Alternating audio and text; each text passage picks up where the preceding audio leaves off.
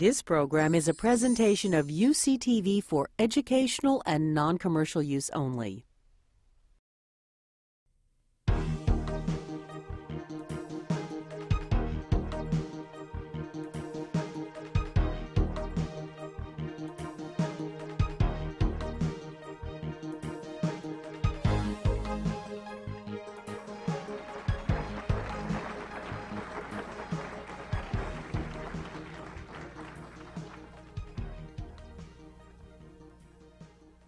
Thank you very much for a kind introduction. And well, let's start. Hello, good morning. Or, okay, glad to see you're here. I know it's been a long program, and uh, delighted to have a chance just to share a couple of thoughts about these uh, significant topics.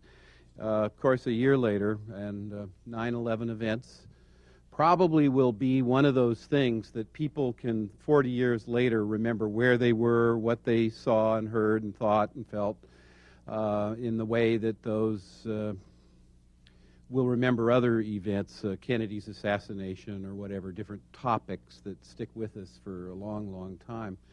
Um, and even though uh, the dust, of course, is cleared in New York City and elsewhere, uh, those uh, feelings still linger in our hearts and minds.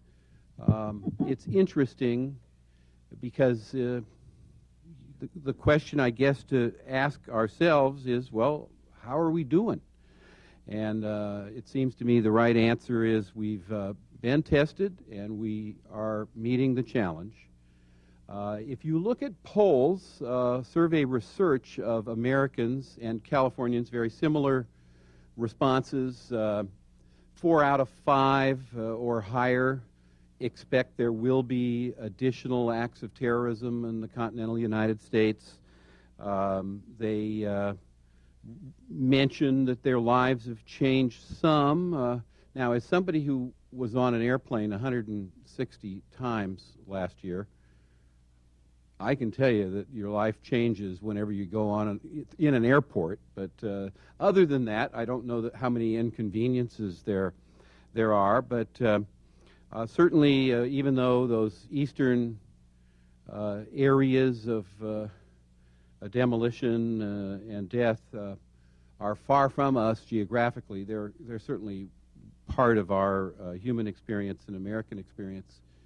Um, so I tried, as soon as the event occurred a year ago, to survey our capacity to address terrorism and sort of the homeland uh, security issues for the state of California, there's a lot of different agencies with some of the responsibility, and one of the problems was an inadequate uh, coordination among them to do our best job with emergency services and highway patrol and National Guard and so on.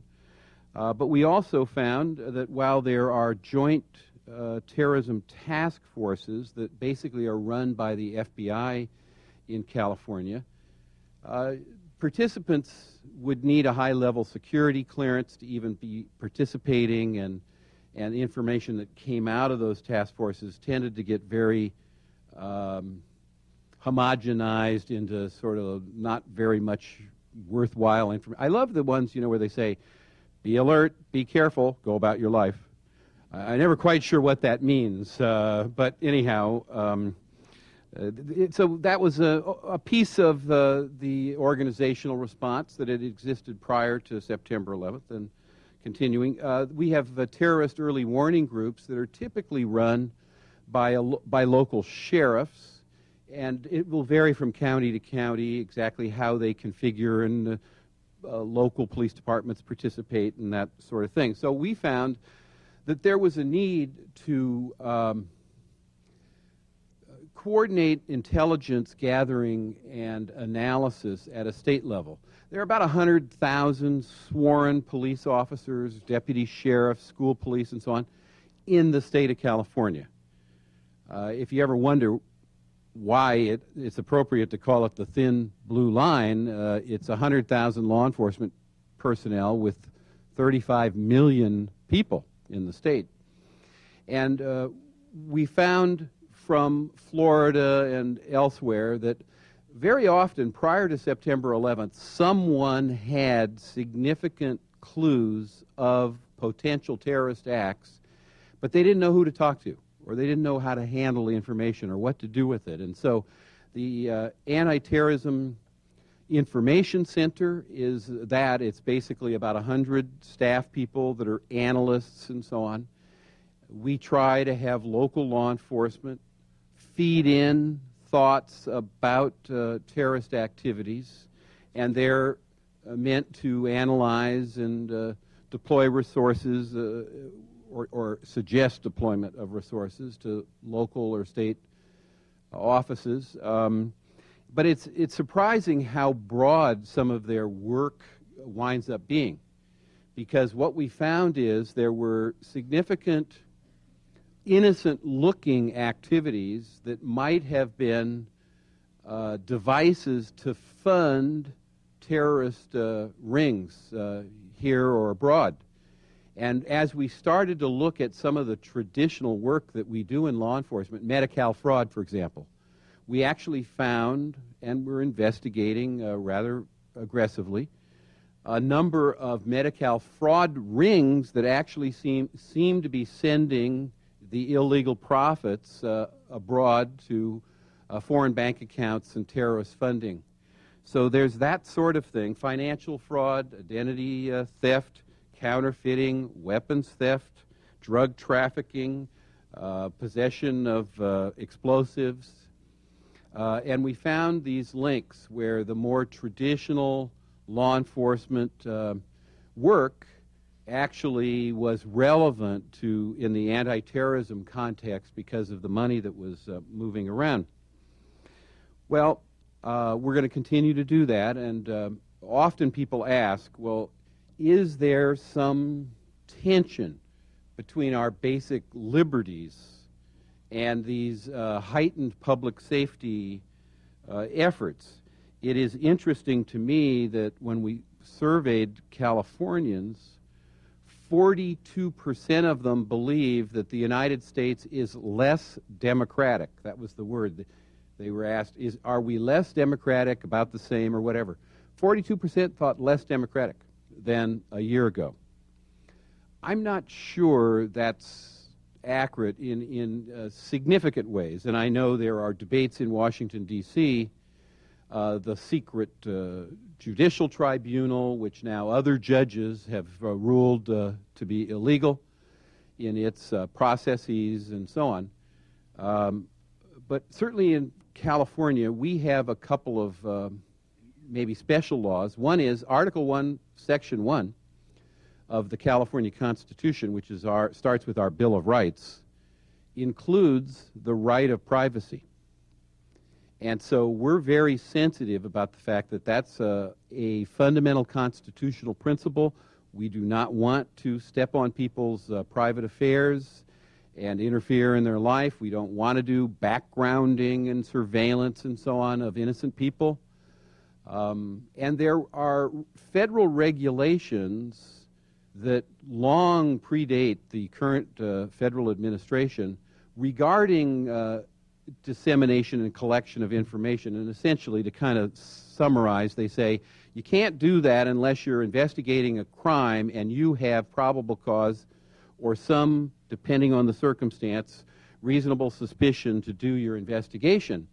And so we don't just go and watch, uh, as was suggested by an Ashcroft, um, uh, Attorney General Ashcroft uh, made some guideline recommendations. Didn't change the rate, didn't change the policy, didn't change the regulations that govern our activity, but put out some guidelines that basically said things like, well, anywhere there are people, we can send FBI agents to watch. Now, I know how thin their budgets are. And as much as they might like to do that, they don't have the personnel to do it. So, just as a practical matter, I guess in the way that Thomas Hobbes used to say, uh, freedom is the interstices in human experience where the sovereign is not looking. Sorry.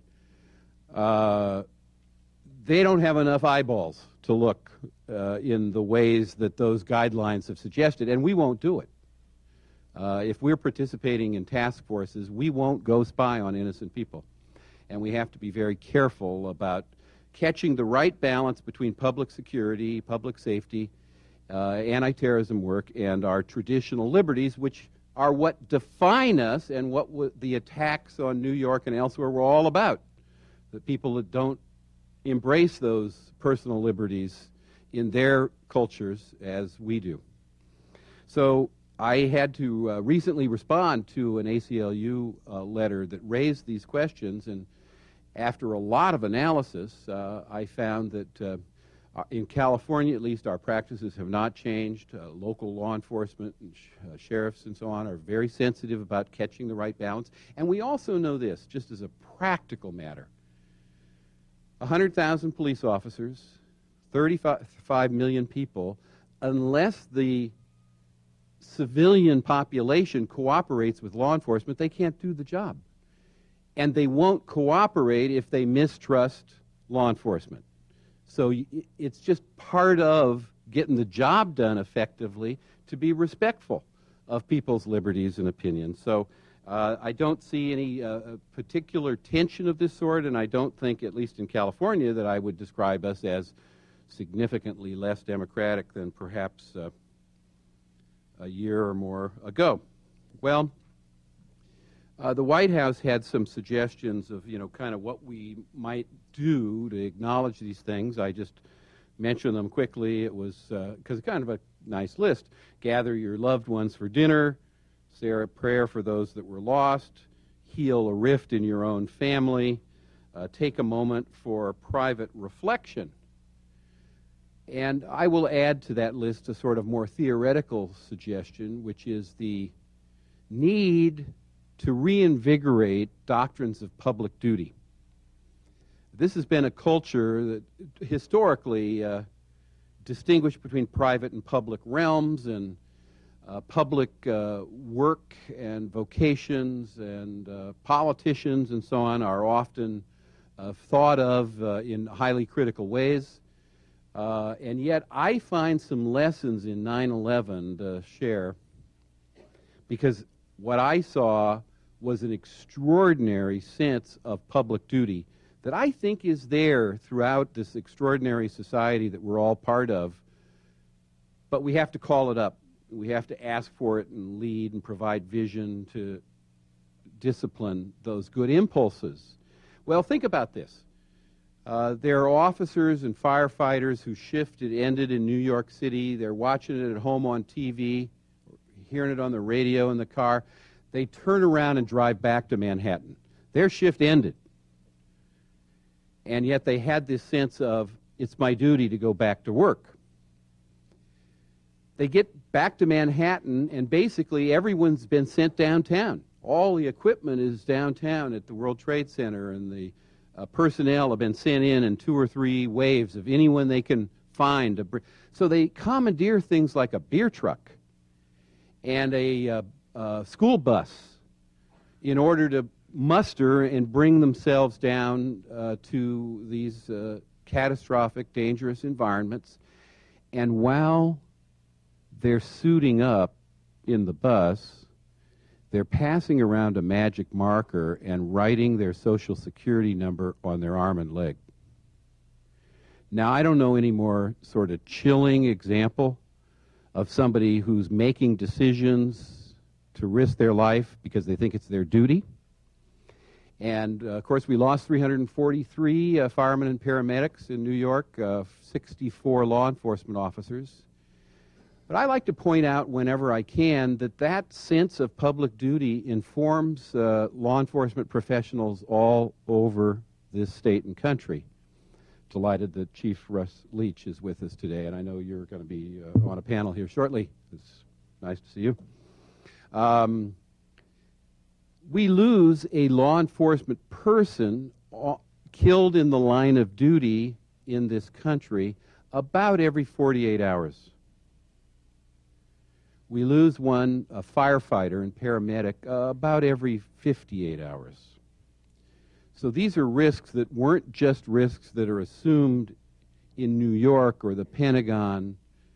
These are daily working conditions for a lot of brave people that are helping rescue people they never met before uh, and doing their duty to make our communities safer. So I'm convinced that doctrine of public duty is there, but we just need to talk about it more. And we need to make sure taxpayers understand that if we can guarantee them that they're going to get a dollar's worth of service for every dollar's worth of tax they pay, then they should be respectful of the career choices and make investments in transit and schools and law enforcement and other necessary public infrastructure that keeps our civilization going. And it will be challenged as we grow from 35 million to 55 million people in the next couple of decades. So we have some severe challenges. I'm convinced there's such extraordinary goodwill, and, and somehow, maybe if you thought about it this way, for 400 years, not so much by design, but by historical and geographic accident, we threw open the doors and invited people that wanted to leave home, leave the house that granddad was born in and the profession dad had and the language, the culture, travel thousands of miles and start all over again.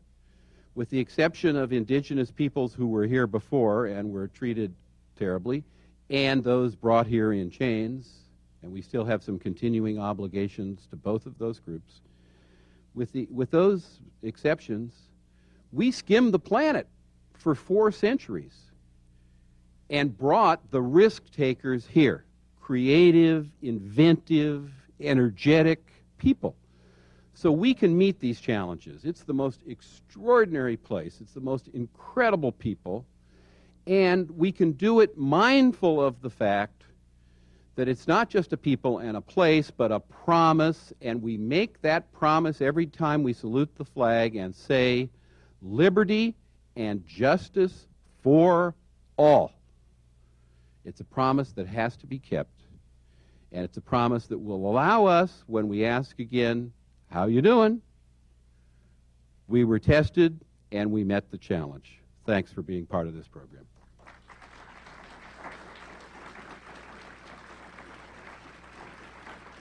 Yes, you seem to be saying that uh, we're basically ignoring the Patriot Act as far as California uh, law enforcement is concerned. But I'd like your thoughts about whether you're concerned that the federals are still enforcing the Patriot Act um, on California citizens. Yeah, I, I mean, I obviously speak uh, principally for uh, state and to some extent as principally as their advocate for local law enforcement. Uh, and we're very sensitive about catching these things. We work together in a lot of task forces with the FBI and uh, Secret Service and others, and uh, they, at least so far, they have been very respectful of our uh, traditions and culture, and we have not found occasion to say, look, we can't do that because uh, we think it tramples on uh, traditional liberties. So uh, while there's this sort of theoretical debate about it, and maybe there is some more practical reality in other parts of the country, it is not one that we have yet uh, had occasion to uh, bump into in this state, which pleases me. Thank you. Sir. Thank you, uh, Attorney General Lockyer, for being here. This is more of a follow-up question mm-hmm. from the last one. Mm-hmm. I know the FBI is doing things differently. NPR reported that in, uh, for example, in Detroit and Michigan, they were very much doing a collaborative work, and then in Florida, it was very much a, uh, um, uh, you know, an aggressive kind of way. Mm-hmm. And again, sort of a follow-up. In, in theoretically, mm-hmm. the Attorney General's office and the FBI are working together. Attorney General's office says, "Gee, we don't really think you can do that, so we have to pull out." And the feds say, "Well, we're going to do it anyway." uh, then what does the what sort of position does that put the attorney general in, or the attorney general's representatives? Well, uh, fortunately, it hasn't been a real problem, but let, it can happen. Let me just shift to uh, kind of a different context. Uh, last week, uh, federal drug agents uh, raided a little marijuana pot, a marijuana farm uh-huh. in um, Santa Cruz. they didn't tell the local sheriff. Um, I wrote uh, letters to uh, the AG, uh, Ashcroft, and uh, head of DEA saying, I don't understand why, with all of these priorities about anti terrorism work and organized crime and so many things that need to be done, how you even have resources to do that kind of enforcement. We weren't part of it, and we won't be. Uh, if there are tra- trafficking offenses, we're, uh, there's state law on that, and we'll enforce it. But unfortunately, it emanates, and I feel kind of um, sorry in a way for the agents involved, though they probably think it's a good law in, by and large. The federal statutes treat marijuana the same as heroin. That is so illogical that someday I hope they will contemporize and figure out the right way to prescribe in the way that they do lots of other uh, medicines that are necessary for people's health or uh, soft, compassionate uh, terminations of life. But anyhow, um, there there is a theoretical tension, but basically not a, not a really practical one. Well, I'm concerned about the TIPS program. Which, uh, yes, uh-huh. Uh, and now that you mentioned the vector analysis, I am trained as a scientist, okay. and I'm telling you that the, the part that's missing from that formula is you, the citizens. Okay, you have to balance that uh, part of the equation out. If you don't act, we won't get justice. And uh, in that sense, uh, one last comment is that I did grow up under a dictatorship, and I, uh, I do remember the dictator saying that if you are innocent, you don't have to worry about anything. and uh, some of the comments I heard, about, uh, heard recently kind of resonate with this, and that is that worries me a lot. Thank you. Yes, sir. Well, we um, have a long history in this country, different from many legal systems, by the way, from for presuming innocence of people that are charged with crime. A lot of cultures, they don't start with that presumption. Uh, we do, although I must say, when you see someone in the back of the police car, do you say to yourself, oh, there goes another innocent person? Uh, but we legally at least start with that uh, presumption. Um, and uh, we're, uh, we're very zealous about protecting our rights, and I, uh, I'm confident that Americans are, just will not tolerate uh, excesses of government. Part of the reason that I'm involved in this little dispute in Santa Cruz is I don't like bullies, whether it's on the school campus or the federal DEA. I don't like bullies, and I don't like, I don't like to get pushed around, and I don't want to see them pushing other people around. So if that happens, we're going to fight. Yes, ma'am. Yes, I, I, don't know if this is true or not, but I've heard that our immigration policy has gone back to almost like a 1950s model, and I'm wondering if you can just talk about that and, and share anything. And I have to give you something from my father. Sure. Uh, uh, well, the answer is yes. Uh, the immigration laws and practices are tightening dramatically. That probably was needed regardless of the 9 11 uh, problems, but but it can work uh, hardships on family reunification and other such things. We uh, have virtually no role with uh, immigration enforcement and policy at the state and local level. There are some police departments that may report people to INS. That's kind of rare in California. We don't do it. It's our policy not to. Um, but uh, because the feds that, uh, have totally 100% occupied immigration uh, policy and practice, uh, those domains. So, um, I, but I think it's a fair point that we'll benefit from continued debate to catch the right balance between liberty and national security. Obviously, rights of people who aren't here yet or who are here illegally or who are here under some temporary work or student visa are different uh, in terms of court doctrines than the rights of people born in the United States or those that are citizen. And that's just part of the debate that goes on is to what extent should we try to conform the two sets of uh, rights uh, and uh, an ongoing, actually for 200 years, an ongoing uh, debate. I did forget to mention one other small aspect of this. Um, right after September 11th, we were finding Arab, anti-Arab uh, hate crimes occurring in California 10 a day. Uh, a lot of people, including me, had press conferences on the Riverside City Hall courthouse steps and did that all around the state, trying to say to people it's appropriate to be outraged by these acts of terrorism, but don't direct your anger at your neighbors and your friends and fellow countrymen. That's, uh, that sort of intolerance can't be allowed and it doesn't make obviously any sense. So those numbers now have drama- dramatically declined. They're about one a week in California uh, still, uh, but that's quite a drop from 10 a day. And uh, I think people are uh, beginning to understand uh, how complicated this uh, California landscape is demographically and, and the need and the strength that we get from the uh, blending of all these cultures and traditions and histories from people all over the world. So uh, that's another area we work in. I also finally uh, created a little section in my office called the uh, Office of Immigrant, Immigrant Assistance.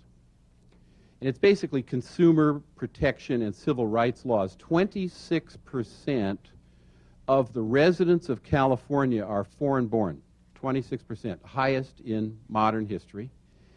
And unfortunately, those uh, peoples are frequently uh, victims of commercial scams and ripoffs of one sort or another from immigration consultant fraud and door to door salesmen that tell you your pots and pans are going to make your kid have cancer if you don't buy this new set and uh, automobile dealerships that purport to be helping you figure out your credit problems and you wind up buying a new and expensive car that you couldn't afford and on and on and on. And so we're very active in that area to try to provide assistance to this uh, huge number of Californians that uh, often are victimized in the marketplace and elsewhere. And it's, uh, again, part of our uh, consistent effort to be respectful to those that have come here to make a better life for themselves and their kids.